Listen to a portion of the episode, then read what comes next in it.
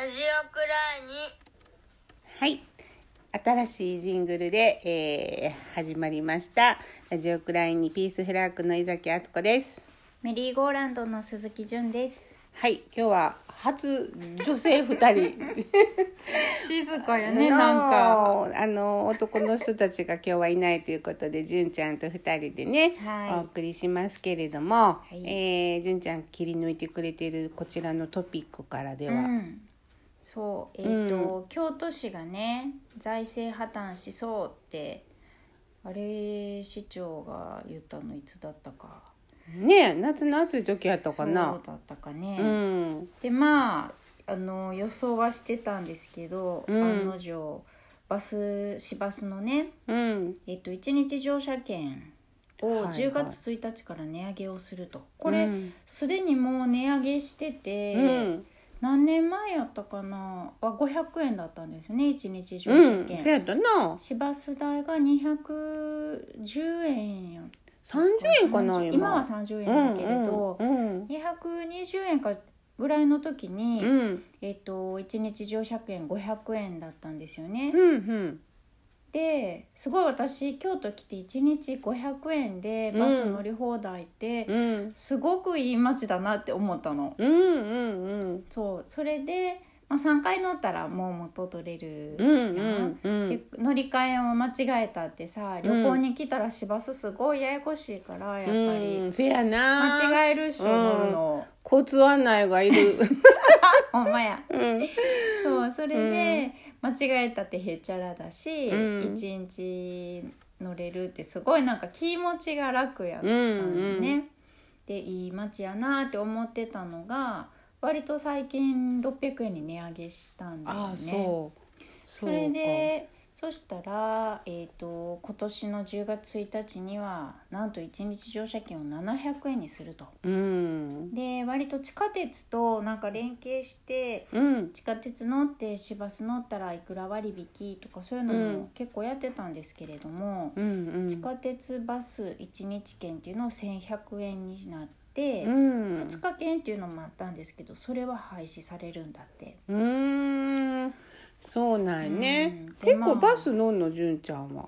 今はね乗らへんけれど、うん。前は割となんか乗ってたな。あーそうかそうか。ん。乗らへんあんまり。めったにさもう自転車とバイクと車でさそっかそっか。そうやね。めったに乗らへんからねあれなんやけど。うん。うーんうん。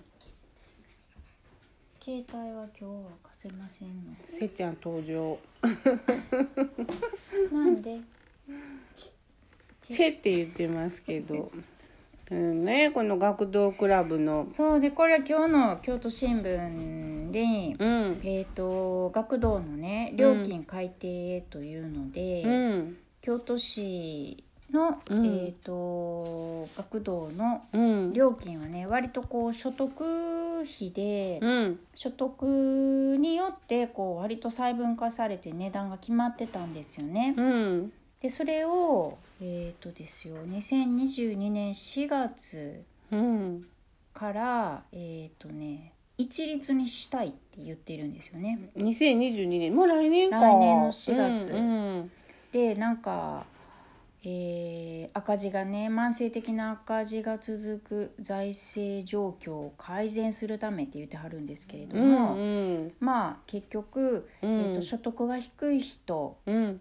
にしわ寄せがガツンとくる感じなんですよ。うん。でね。例えば平日下校時から土曜日、うん夏休みとかね長期休みも朝から晩まで8時から6時半まで、うんあの目いっぱいもし利用したとして、うん。えっと利用料は、えー今までだったら11段階に分けてたのを、はいはい。えー、とその区分をやめて、うん。月額9,000円から1万3,000円の基本料金うん。っていうのにするんだって。うん。でそうすると結局えっ、と年間ですよ、その所得が低い年収約300万円の世帯。うんうん。子供1人。うん。は、えっと年額でしたら5万8,000円。うんかから5万8,000円を払ってたのからうん。14万5,000円、約2.5倍にそれは大変やな。なるんだって。う。ーん。で一方年収1,000万以上うん。の世帯は同い同じような条件で利用した場合、うん。現行だと13万円ちょっとからうん。1万1800円うん。増えるだけなんだって。ああそう。だから所得がおうん。多い人はうん。そんなに年間もんな。1万円だからね、うんそんなにあれなんですよ。負担が増えるってわけじゃないんだけれどうも、ん。所得が低くってただでさえこううん。生活が苦しいってなってる人たちの学童のうん。利用料が2.5倍になるのが分かってて、うん。それを、まあ、財政難だからっていうのでうん。改善しようとしている、これは一体どういうことやと。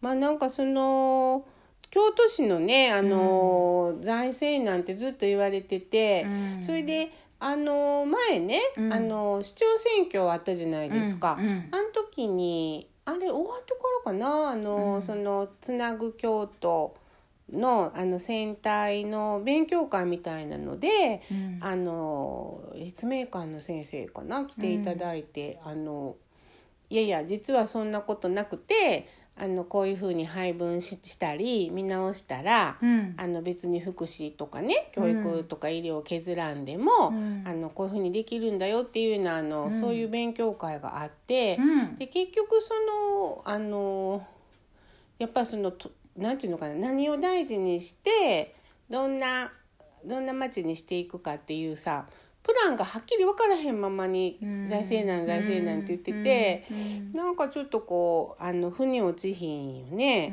うん。なのであの多分福山さんのあの政策もうん。あのいやいやこんな風にまあうん。もちろんあの観光税をね、うん。導入しようとかいろんなそのあの税制のプランもあったと思うんやけど、うんでまあこの間さあの8月の最後の日曜日に、うん。えー、と今度の衆院選の、うんうん。えー、と京都2区の立候補予定者のうん。野党3人、うん。前原誠司さんと、うん。えー令和新選組のな中達也さんと、うん。共産党の千坂拓明さん、うん。で前原さんは現役で国会議員さんで,、でこの3人と、えー高校生と大学生の、え2人の学生さんとの対話集会をやったんです。へー。でそれ今 YouTube で見れるので、へあのピースフラッグチャンネルっていうので。作ったんや。えそうそう作ってくれてね。あのピースフラッグの女性陣がうん。録音して作ってくれて、うん。今あのはあの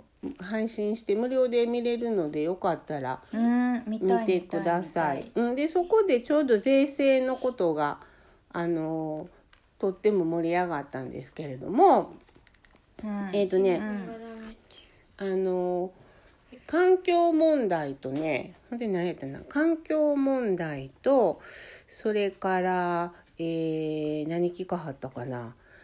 えでその税税制改革についても質問をあの学生さんがしてでそこがなんか一番なんかあの議論が白熱したというか、うん。3人の大人の人たちはすごいそこで盛り上がって。うん。でまあなんかあのやっぱりる累進課税っていうの、もうん。持ってるとことかう、ん。大企業からやっぱもっと取りましょうっていう、あの意見と、うん。でいやまあそれはもちろんそうなんやけど、うん。えー、とだだけどやっぱりこうあのまたやんあの大悟さんの発言とかでも、うんほらうんなんかその税金を要件納めてるんやから、発言権あるみたいなさ、なんでそんなあの働かへん人らの分、うん。僕らがみたいなことが起きないように、うん。えっとその税全ての人がそれを享受できるうん。ような仕組みを考えなあかんっていう意見とか、うん。いろいろ白熱してました。その税制のとこがね。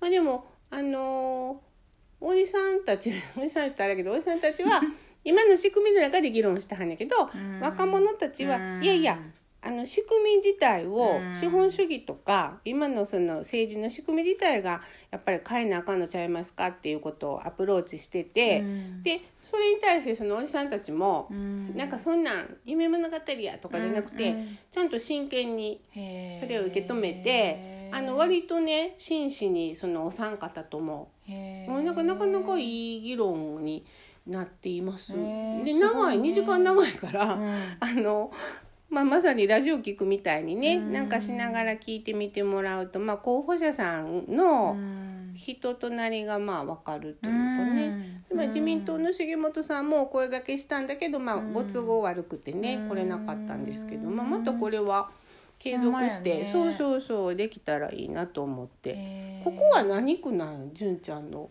下京区い一区一区一区か。分からへん。えっとえっと伊吹さんが今度出あらへんし、新いしい人が出てみたいなとこやな、うん多分な。そうなのか。うん。まあ衆議院選挙またね11月にうん。伸びる言うてますけど、あのーテレビはもう総裁選のさうん。テレビほんま、うん。あのニュースばっかりニュース番組してるけどあのかん関係ないっておかしいけど、うん。もうほら、ね。自民党の宣伝してるみたいなもんやからよね。もううちらのあの手も口そうそうそうそうそれはもうあのほんまにあからさまな自民党の宣伝やな思ってねね見てると腹が立ちますけれどなるもほどねうーんそうなんですよ。まあそんなことそんなこんなで今日はね2人初めて2人なのでう、ん。何の話する？言うて言いながらね、うん。あでもねこの前ね、うん。あの保育士やってる友達がいうん。て、であのラジオくらいに聞いてくれてね。はい。で今はねあもう京都を離れてるんですけれどもうん彼は、うんあのーあ彼男性。男性うなんんですよ。うんうん。で、えっと山科でうん。保育士やってはって、うん。で今はあの京都にはいないんだけれどもその山科で働いてたね同僚の人とこの前うん。先日喋ってたら、うん。あの京都やっぱり若い人にとって、うんうん。やっぱすごくこうなんていうかなこれから先が不安うんなんだって言って、うんうん。家を建てるのに、うん。京都にするか、うん。山科やから選べるわけですよ。あ大津とか。大津もあるなっていう。あそっかそっか。で結局んいろいろ考えて、大津にへえその財政破綻するかもやから？とかまあ結局さ、うん。えっと、市民税が高いとか高い。保育料が高いとか結局暮らしづらいわけでしょ、うんうん。もちろん土地も高いしね、うん。だからな。それでこうやってあのその人の友達もうん。やっぱ若く若くて、まあ、30代とかで今から家建てようっていう人がうん。割と滋賀にうかそうかれてってるみたいな話を聞いて、うんそれむっちゃやばいんじゃんみたいな余計なあのほんまにね、うん。あのまあそらあのほんま高いもん市民税もな、うん。あの私なんかもあの、まあ、3つぐらい今介護関係のバイトしてう、ん。であので税金が上がったわけよ。なんかちょっと収入がちょっとちょちょちょっと増えたらさ、うんうん。でなんかもう税金払うために働くみたいなことになるっていうか。うんうんあのうんなあなんかその割にそのこんな福祉とかうん。教育の方がへつられるのはどうなんですか？ねねえ。ほんまに。えーっとあなんか 口口笛聞こえてきましたけれども。あの今横であのなんか交渉中のせっちゃんだってこれ持ってくれたらほらジングルが出せないやろ？なんかな今交渉中やな。ねあのーまああの木本さんとね今日丹下さんは、うん。あのーいなくって、まあ、女女性2人なのでなんかならではの話でもできればなあなんて思いますけれども。えっ、となんかななんかじじないかしら。今ちょっとこう交渉中。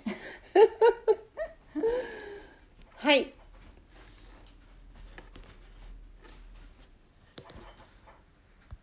放送事故みたいになってきたけどあの一遍切りましょうか。これ一遍切るが多分できひんねん。あそうなんや、うん、いつもの、いつものあれが多分できひん。オッケーうんママ行くか。このまま行こう。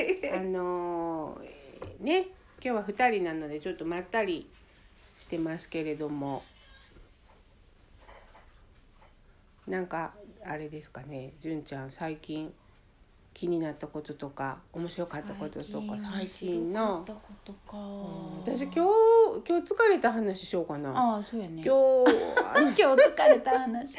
今日は朝から今日は、えっと、9時から6時まで、えー実務者研修っていう研修を介護のあの受けてきました。うんとその年明けにね介護福祉士っていうののあの資格を取ろうかなと思って、うんでそれはそれを取るにはその実務者研修っていうのでなんか、えっと、10コマぐらいあるのかな。うんなので今からまだあと9回実技と今日が一回目の？はい今日が1回目でももう目の下にクマができましたけど。あっちゃんのこんなにね疲れ切った顔を見るのは初めてな、ねえ。でもその実あの要するに介護福祉士になろうと思うとうん。結構その、まあ、給付金もいろいろあるんだけど前一回話したよな、だから10万近くかかって、うん。でしかも受験料がまた2万近くかかって、うん。まあ大変お金がねうん。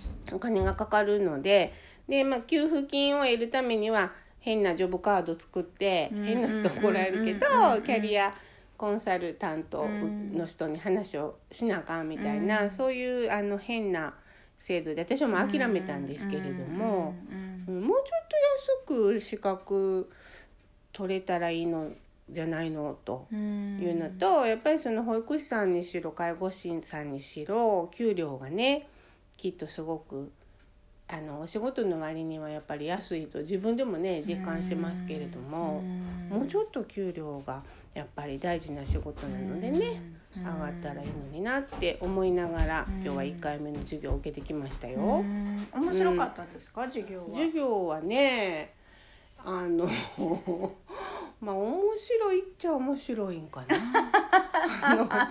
あの要するに介護計画っていうのを立てな立てる介護福祉士さんになると、うん。ヘルパーさんはその介護計画に従って、名目はよ。うん。名目はその介あのその介護しますっていうの、うん。私はそんな今言ってるとこはないんだけど、うん。あの要するに今言ってるところはあの自立支援のねあの NPO なので、うん。あの一人一人違うからうん。あのそういうなんていうのかな。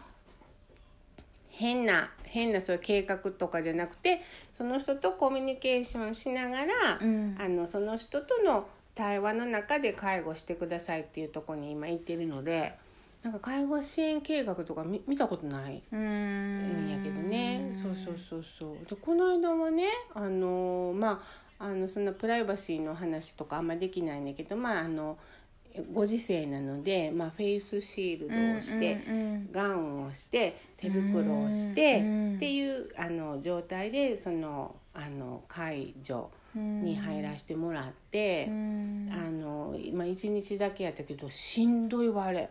そやろな。そうねフェイスシールドってね、うん。あの内側が曇ってなるほど。何にも見えなくなるやんか。あ自分の熱でね。そう。ほんでさなんか内側は触らないようにってあの内側に菌がねいったらあかんから要するにその目,、目うん。目を守るためのうん。あれで、でまあ、マスクしてんねんでもちろん。ででマスクをつけても外しても曇るんです。うん。内側が、うん。なのであのたまにこう拭かないと、見えなくて解除できなくてっていうのでまあ汗だくになりながらやりました。きついうんね、うんうん。まあいい経験でしたけれども。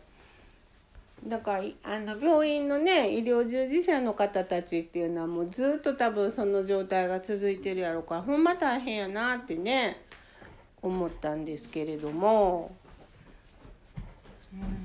ね、緊急事態がまた伸びそうやしな京都も。ねなんかこの前あのーすごく久しぶりに時々行くお店にご飯を食べに行ったんですよね。うんでそのお友達うが、んあのお酒好きな人やったから「うんワイン飲めますか?」って聞いたら「うんあのーワインはないんです」って言われて「あうんそっかお酒出すのあかんかったんや」ってその時うんうん思ったけれど、うん。でも8時にはお店閉まるんですよね。うんそうやな。6時に開いて8時に閉まって、うん。その間お食事は普通にしてるわけやん、うんうんうん。お酒出そうが出す前が、うん。何も変わらへんやんか。せやな。せやな。せやんま別にお酒出すからさ、そんな大声になるわなけでもないしな。そうそん居酒屋とかじゃないしね。せやな。それでもそう、ん。すごいなんか切なくて、うんうんそのたったそんだけの3時間ぐらいの営業のために、うんうん。やっぱ今まで通りのもちろん収入なんて得られないわけで、うんうん。お酒も出せなかったら、うん。どうせ開けるんやったらなあ全然問題ないのにと思ってさ、うん。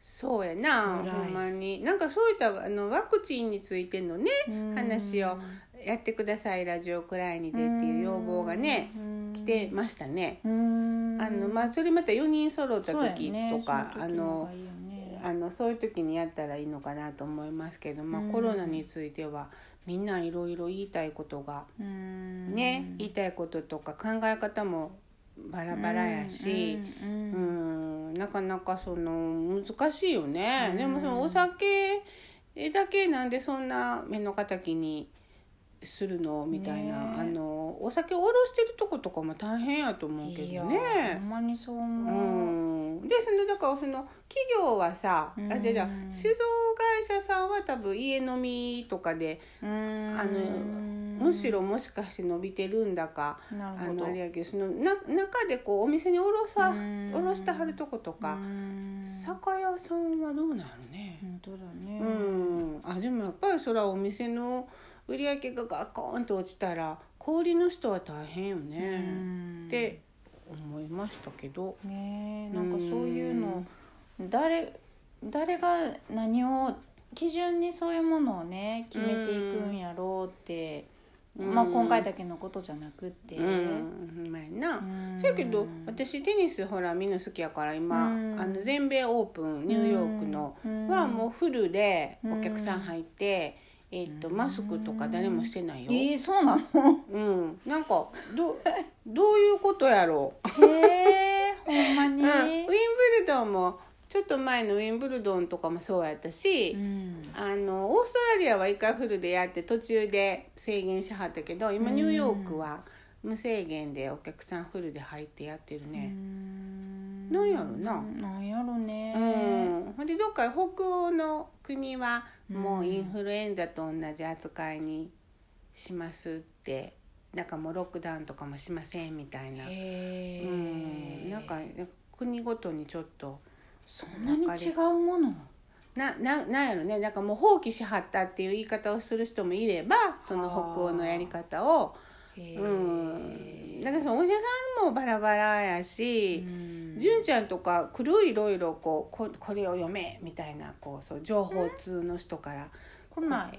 私なんか結構来る いろんないろんな派のね情報通の方からあのよよかれと思ってね、うん。まあ、こうこういう情報があるからうん。ワクチンについてはこれを読めとかね。うん。でもこういう考え方のお医者さんがいるからってそれはあのワクチン賛成派も反対派も両方から結構いただいてなかなかあの読めないんだけど全部は。うん。まあだからよくわからないっていう。誰もよくわからないっていう。そうね。よくわからないが正直なところやな。そうやな。でううん打ったから言って安心もできひんみたいやし。そうやうね。ん。そうそうそうそう。もうん。うねそんな感じやね。今ややこしい。ねよく考えたらややこしい時代に生きてるなあ言うていねやいやほんまですよね。ほんまですよね。うん。あーなんかちょっと話変わるけどこの前なんか、うん。えっ、とん？何やったかな？うちらみたいにラジオクラインみたいなのウェブラジオっていうでしょ、はいはい。うーそれじゃそれっうーんそういうやつでそういう種類の何かで 番組をうん。やってはる編集の人から、はい。えっとまあ多分いろいろかな。暮らし周りのこと、まあ、女性が聞くような番組でうんうん。うん。やってはって、うん。あそれも放送日が分かったらまたほんまやな。宣伝宣伝しよう。んう、うん。それで、えっと本の絵本のことで、うんうん。あの絵本って実際どうやって選んだらいいんですか？とかなんかそういうのをちょっとゲストで出てくださいって言われてうんうん。人の番組に出るのは2回目なんだけれどうんも、うん。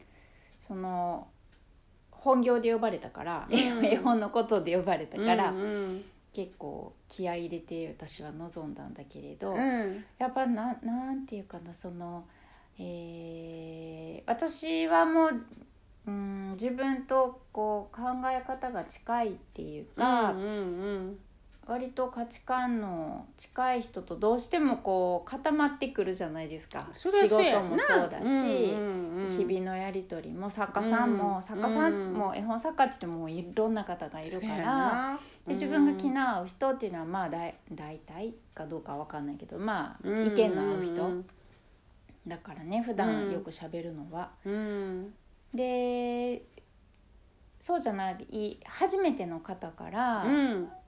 彼女は私の本とかを読んでくれてるんだけれど私は彼女のこと知らないし、うんどういう番組してるかっていうのも知らないから、うん。あの初めての人からねこういい絵本を子供に読ませたいってうん。思うんだけれど、うんまあ何を選んでいいかわからないうんうんから「鈴木さんはどうしてるんですか?」とか改めて聞かれると、うんあのねアンケートとかよくあるんですよ。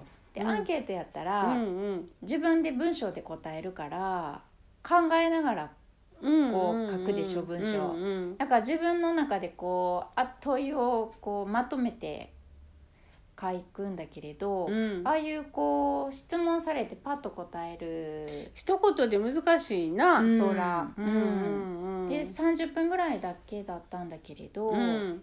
やっぱねすごい力が入るんですよ私は。はいはいはいはうん、で多分聞いてくださる方もあの普段私がどんな人かなんて知らない人い。がうん。ほとんどで。うんだから、うん、なんていうのかな。こういつも喋ってるようなことを言っ同じことを言ってるんだけれど、うん言い方をあのーうんちょっとこっちから言ってみたりもうちょい分かりやすく噛み砕いて言おうとしてみたりとかする作業が自分の中でうん。面白くってそれが結構、うん。あこういうのってすごく必要だなと思って、うん外に向けて何かを伝えるためには。うん。あのー自分たちの中でうちらも4人であるそういうのになってるかもしれないけれど、うんうんうん自分たちの中で分かってるうんうん。言葉やフレーズうんで、うんこう、まあ、それを通過というのかちょっと分かんないですけうれども、ん。そういうものにこうなんていうかなちょっとうん。あのー甘えてしまうようなところがありそうだなと思って。ねうん全く知らない人の中に自分をポンと自分の身を置いて、その中で自分の言いたいことを、どんだけ伝えれるか。ううんんなるほどな。うんなんかそうか。へえそれいつ聞けラジオなの？それは。たうん多分うちらみたいなウェブラジオっぽいやつでした、また分かったらじゃあね教えてもらう。うん。なんかでもあの面白いよ言うてねあのうん。何人かの人にこの番組あうん。のラジオいろんなうん。あのほ本物のラジオからうんうウんェブラジオからうん。いろいろあの面白いから聞いてみたいにこうねうん教えてもらって聞くとうん。あの私が感じるのはねあの話し方がうん。割とあの一緒な感じ。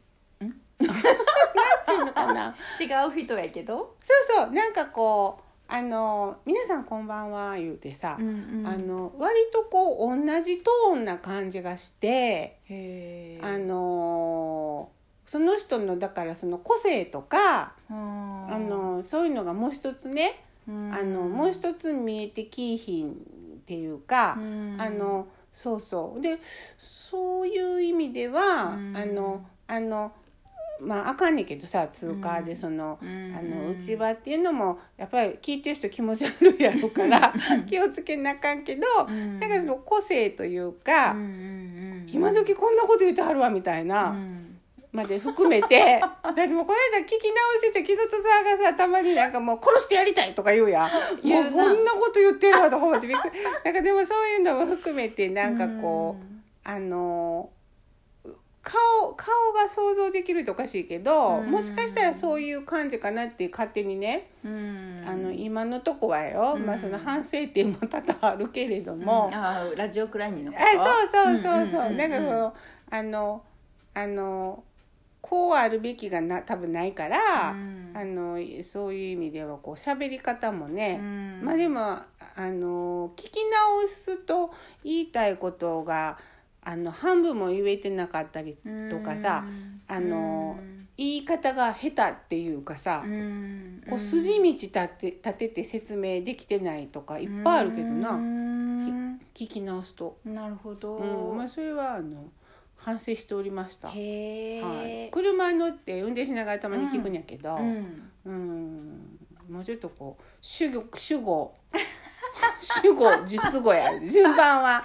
そ ういうのなんかいつも述語主語になってるみたいな。そうなん。そう主語述語やって今度は思思ってしよう思ってへあえの来ました。あ ちょっと書き初めとかに主語述述語語って書いとかなあかん。なんか述語主語になってることが多いんですよ。へえでもあっちゃんすごいなんかな、うん。あのみんながこう気持ちのまま喋ってるのをこうそれはこうこうこういうことなんとか、うん。まとめてくれてるけどね。それが大きなお世話ってよくね怒らよく怒られあの怒られんの？あのいや他のとこでやで。だからああなたが言いたいのはこういうことやろう言うて、うん。言ったらまあ「お前が言うな」いう話でさみんながこう伝えようとしてることをねこの間もでもあのーあったあった。何へにー。何に憤ってはるか分からへんやけどうん。あの一緒にいろいろやってる、うん。あのおじちゃまからうん。電話かかってきて、うん。なんか怒ってはって。うん。えだから何怒ってるか全然私は分からへんくて で何何怒ってるか分からへんままなんかだんだん腹立ってきて私も「なんか何 納得いきません」とか言って電話で30分ぐらいあのけ喧嘩しててあの そのなんかそうだから何怒ってはるか分からへんけど文句言われて久々にね。うん、でもそれで 名前表話さんと分からへんねってうん。結局はなっているいけど、や会って話すってむちゃくちゃ大事よ。なあ、私さ今日さ、うん。あのうち本屋やからさ、うん。あの本の問屋があるわけね。はいはいで、はい。そのうちやったら日版っていうところと取引してるんだけれど、うん。その日版の担当者が、うん。歴代ことごとく、うん。なんていうかうーん。うん、なんか分かる気がする日全然ダメなのあよ分かる。私もほら本屋にいたからさ。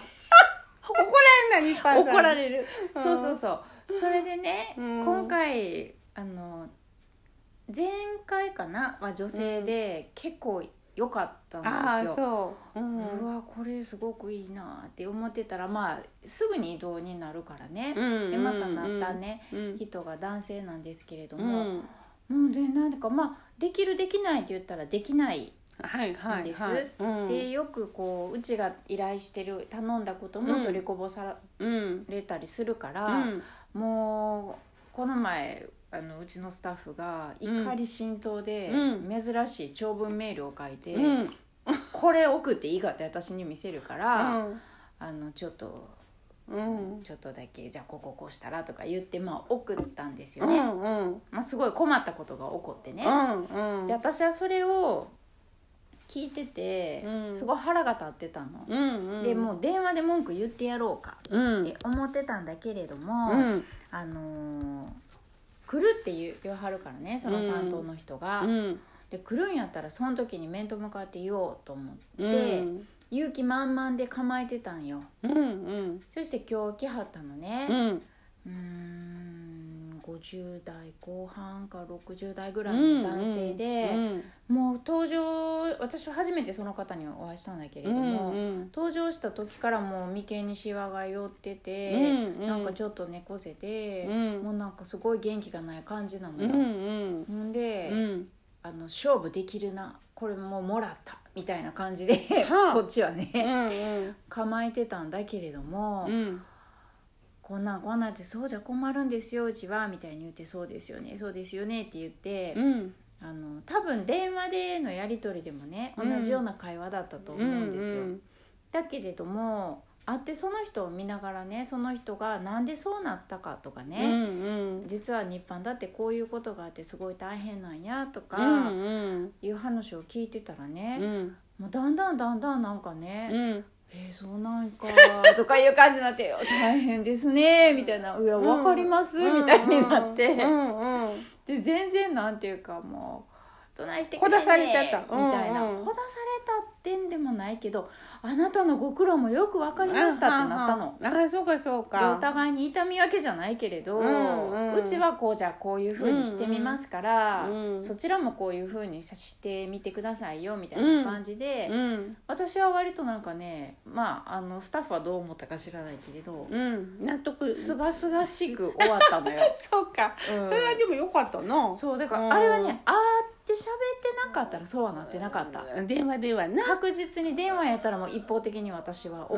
り、うんなるほどね。あのーこっちの言い分を通すようにね、うんすごく高圧的になってたと思うんだけれうども、んあの人の様子を見ててでこの人は帰ったら、あのこの人はどんな人が奥さんなんやろうとか 子供はいるんやろうかとか。そやな考えるもんないろいろ考えちゃうの。誰かのお父さんやったりり子供やったりするわけやしなってほんまそほんまその感覚は大事よね。うん。相手があの業者さんと思ってしまうとさうん。もうどこまでもあのそれは私も昔の昔その大学生協のさ私もあの書籍でずっと店長してたやん。うんうんうんだから日本さんあそうかそうか。さんもにでも頼んだことが全然あのっていうあのほんでようさなんかどこへと大阪のあれどこへ茨城かどこのあの抜き取りとかによう行ったはいはい。あよ、本当頼んでたってあかんからもう自分で行きますすね。言うてさ。って倉庫に本が並んでた時代あやね。そうそう大量今ないんだよ。えそうなん？どういうことになってんの？今だから全てその物流センターみたいなところに一括してあるから、うんうん。抜きに行けない。あ抜きに行ってたわよ、うんうんわかるわかる。ほんでとにかくもうでも取り次ぎほんでと島に怒られるけど取り次ぎさん言ってたらあかんからもう出版社にすぐ電話して、うんうんそうだね。出版社の人とだんだん仲良くなっていって、うんもう直接送ってって一緒にと、もう日版通してたらいつ届くか分からへんっていう。そうね。うんそう。でよく担当のおっちゃんに文句言ってたわ私も。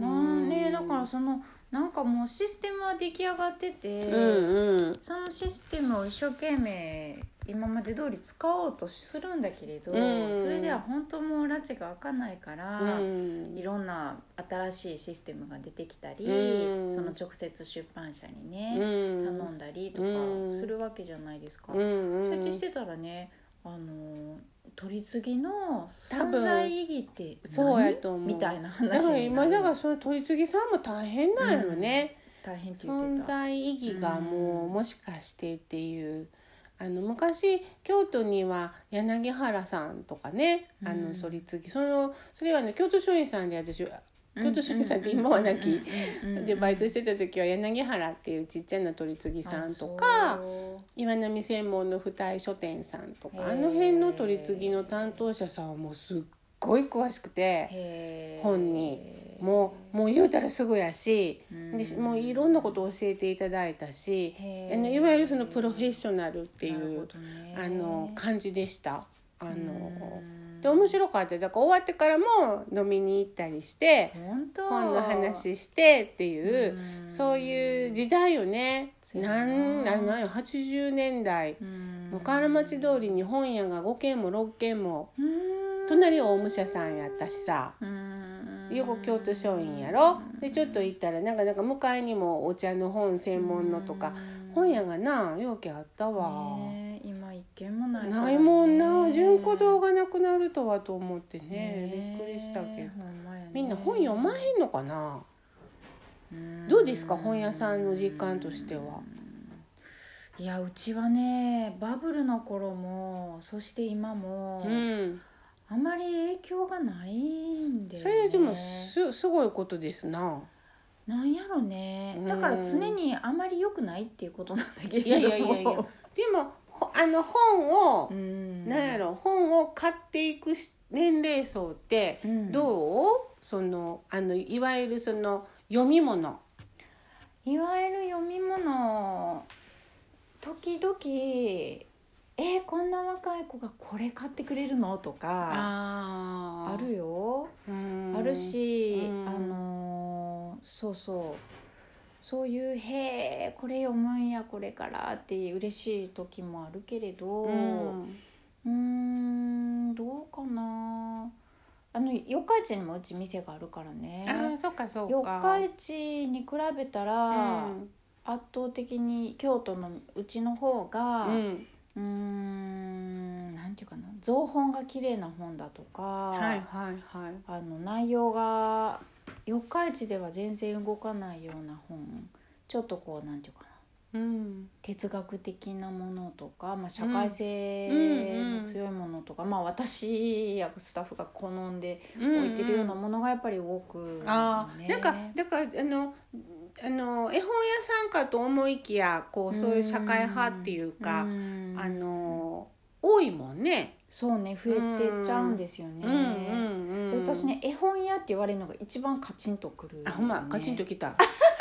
今はこうへんけどうんなるほど。そうか子供の本専門店っていうのがうんうん一応うちの看板でね、なるほどね。だけれど、うん絵本屋って言われがちなの、うんうんあの私の敬愛する藤原達さんも、はい。絵本屋の店主があって私のことを。あ書いてたな。本に書いててうんうんうって思ったんだけれど。も、うんうん。嬉しいのに畜生って思ってた、ううん。ん。そうかそう絵か。本屋って言いたがるんだよねみんな、絵本屋さんってなんかさ、うん。絵本屋さんってうん。あのちょっとこう憧れじゃないけど。うん。そんなお店があったらいいなーっていう、うんあの感じがあるんあるか本も。当？ケーキ屋さんとかと一緒、いやいやケーキ屋とはちゃうな。あの何やろ？何例えば何やろ？絵本屋さんっていう職仕事があのこの世にあったらいいなーってなんか言うのあるある。夢っぽい感じ？夢っぽいっていうか。よくねお客さんにね、うん絵本に囲まれて、お仕事できるなんてお幸せねって、うんうん。あのたまに言われるの、うんうんうん。そうするとニコニコ顔では笑ってるけうんど、うん。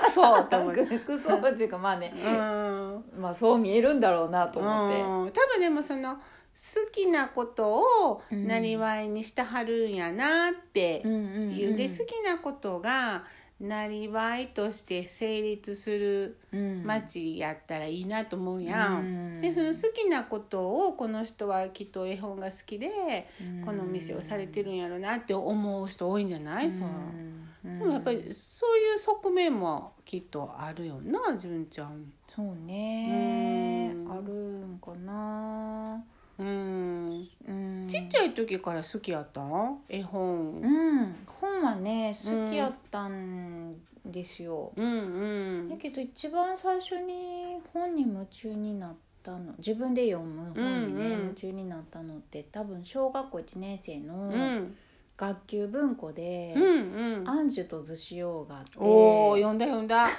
暗い話な。でさ、やっぱなんかこう感動して、うん。なんていうかなすぐにさこう悲劇のヒロインぶりたいとか自分がね、うんうんうん。私は本当は橋の下下で拾われた子みたいな。え想像したな。そうお父様とお母様はどこか別の国にいらっしゃるみたいなね、私は何かの娯楽院でみたいな。でアンジュとズシオも弟とお姉ちゃんの話そうやったな、うん、それをもう夢中で読んだ。あそれは初めてだもんね、ええそうかそう、うん。覚えてんのがすごいな1年生で、うん、でうんだって学級文庫のさ、うん、きっと古いもう汚い本だったと思うよ、うんうん。新刊でピカピカな今風の絵がついてるんじゃなくってうんね、うん。なのにそれをもう誰にも取られたくないから、うん。休み時間になったらすぐ読みたいから多分なんかね隠したりしてたの。本棚の裏とかに。可愛い女の子。可愛いなやん可愛いな。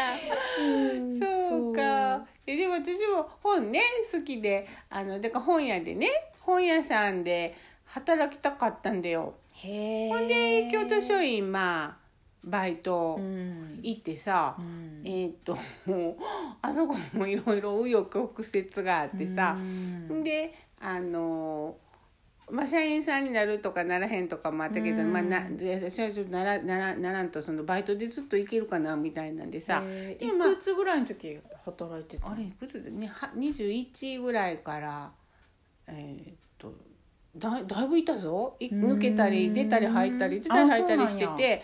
でいやいやほんでその後あここにブックスダンってあったでしょ。ああねあね。あそこも正社員募集してて面接行って。とかだからあとなんか本屋さんで働きたかったの。ほんでえっと、で大学生協入って、うん。いやそうです子供産んでから大学生協の立命館の衣笠うんうんうのん書籍部が募集してて、ほんでバイトに行って、うん。で結局そこで正社員になって、もう本のことだけしてたかったのに、なんかほら管理職とかなるや正社員になると、全然本のことができなくなって、なんで本屋で働きたかったの？本好きやからな。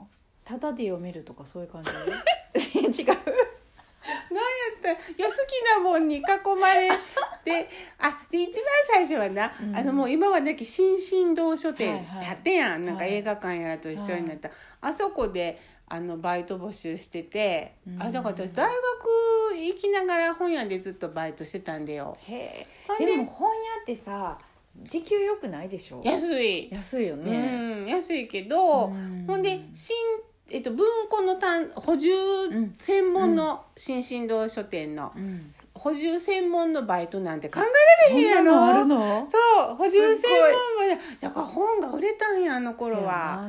そうほんでザストック行ってはさ売れた本さこうやってこうここへこうしてこうしてこう詰めていくやってたねん。ほんで新潮文庫が好きでさ、うん。新潮さんっていうあだ名付けられて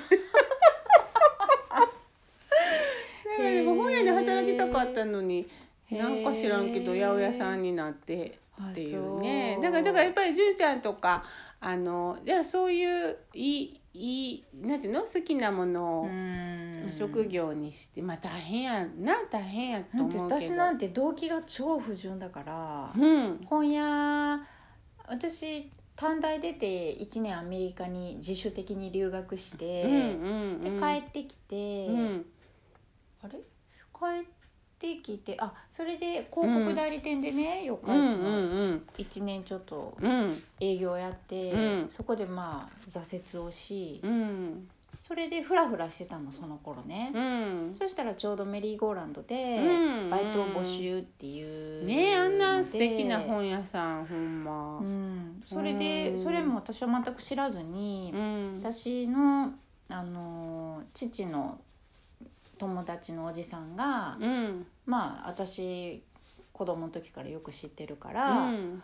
珍しく私を訪ねて家に来てねうん「純おるか?」って来てうん「お前今あのフラフラしとるんや」って四日市も狭い町やからさ、うんうん何もしてへんやろって言うから、うん。ででメリーゴーランドバイト募集しとるで、うんお前うん本好きやったやろって言ってくれて、うんいやそんなんこの人がこんなわざわざ私に言いに来るなんて、うん。まあば面接ぐらい行こうかってメリーゴーランド懐かしいなと思って、うん。お客さんでは行ってた。子供の時にね、うん私がそうか4歳の時にできたから。あそう。うん。うんそれで面接に行って、うん。それでまあバイトで入ったんだけれど、うん。当時私はもう広告代理店で本当になんか身も心もなんかうん。もうヘトヘトで、うんうんまあすごい初めてのすなんか社会に出て、うん。大変だうん大変な思いをしたのね、うんうん。でもう人と関わる仕事したくないって思ってて、うんで本って、うん。あの本屋って楽そうな仕事やなと思って、うん。お客さん来おへんだら本読んでたらええんちゃうんかとかね。あとただで本が読めるなとか、うん。なんかそういううん。不純な動機でね、うん。しかも本がね面白くないのはね本屋のせいではない、うんうん面白くないのは作家のせいでしょ、あなるほど。作家と出版社が悪いじゃん、うんうんだからもしちょっとこんなおもろない本うんうん。売ってって言ったら、うん。あのうち何も悪くないですよ って言えるってなるほど思って、なそれぐらいいなんかちょっと屈折してたんだよね。お前やなよっぽどしんどい目に遭ったっていうのが今の話。で クレームが来ても大丈夫だそうそう大丈夫、うん。自分のせいじゃない。うん。ね。だから、うん。あの楽そう。本や余裕って思ったの、うんうん。それでそんなことはまあ面接の時は言わないですよ、うん言わないけど明らかに気力のない私は時時期だったから、うんなったのになんか多分ねこう熱心な熱意のある人ほどうん。ちょっと、うんあのん。熱すぎてやめといた方がいいなってうん。思うんでしょうね、あ雇う方はね。あまりにもはわかる気も働き出す前から、うんうんもう本が大好きで子供が大好きで夢だったんですっていう人はうん。やめとこうかって私も思う、うん。わかるわかる。その感じはわかるな、なん。か多分そのそういう人の中で私は真逆だったんだと思うんだけれど、あんまやる気あんのこの人みたいなね。面接は増田さんが増田だったね、おーうん。これですよ楽やったん？実際。働き出して？うん。うーんちょっと思ってたのとは違ったけれど、うん。まあまああの楽でしたよ。うん。楽って気持ちが楽だった。な京都京都書院も楽やったわ。京都書院はほんまおもろかったわなんのおもろい本やほんま。あそう。うん。最高やん。で私なんかずっとこう 2階のさ、うん。あのなんかあんまり人聞きんとこで 店番やったから、うん。ずっとこうあの一個あのガルシア・マルケスのね、うんうんうん。予告された殺人の記録いうのが入ってきて、うんそれでよ立ち読みで読んじゃったもんね。で 後ろからあの社長に頭パーンってあの雑誌でパーンはたかれて「何しとんねんお前」とか言われながらね。うん、でなかなかあの、楽でした、まあ、時給は安かったですけどね、本ってだってほら売り上げのあのあれやもんな。20%とか30%とかしか。そうなんですよ。ねあの薄利でね。10万売っても2万かっていうね。いやもうねまさにそうなんだけどそれは悲しすぎるから、うん。もう私考えやなあかんねやけど、うん考えないようにしてる。でもその熱くない純ちゃんがねうん。まだ絵本と一緒にとか、あと物語をね、うん売るとか私も読ませていただきましたけど、まあうん。その辺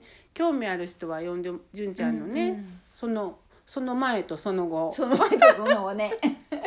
ねいやうん。でもやっぱりそらあの絵本やって言いたくなる気持ちはきっとあの憧れもあるんだよきっと。うんそうなんかな。藤原先生も。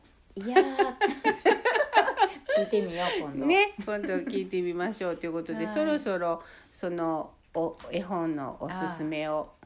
じゃあはい。しようかな、はい。訳あってジングルないぞっていうねそう今日はなんです。はい。これはね、うん。福音館食べ物っていう。うん初めて見ます。本当子供の友えっと年少版で出たんですよね。1985うん。年に出た、でこれ今もうないかもしれないです、ね、36年ぐらい前な。ううん。ーん。文章中江俊夫さん絵は伊うん。藤秀夫さうんです、うん。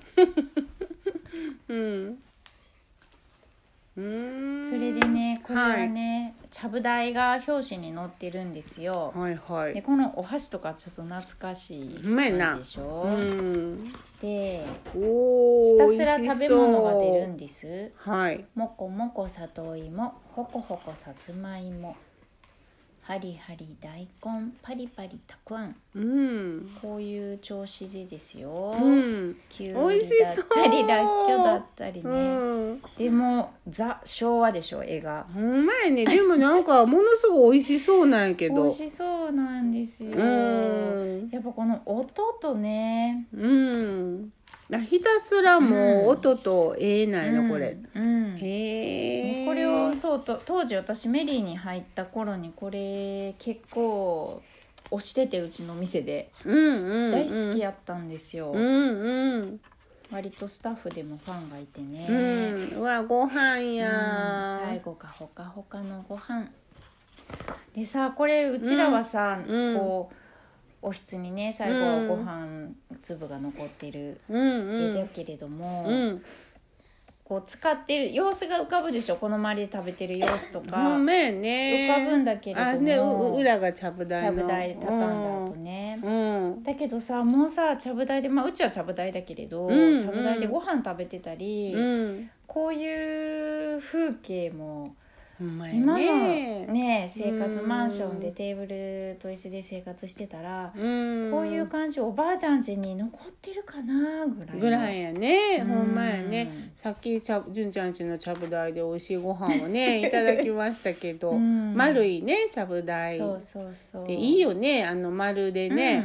うん。うんそうなんや。伊藤秀夫さんって方、うん。結構書いてはるんですか？この方は。そうですね。うん。伊藤秀夫さんは結構ね個性的な、あのー絵でうんいいですよ、うんすごくねえ素敵。初めて知りました。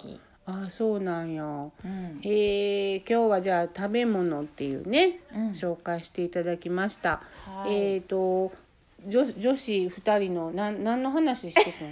本屋話。本屋話。ほんまやな、はい。まあ、メリーゴーランド京都皆さん行ったことない人はぜひうんね、ぜ行ひってみてくださいはね。い。ということでそろそろ本日はい。お開きということでまた来週。はい。さようなまさようなら。ら。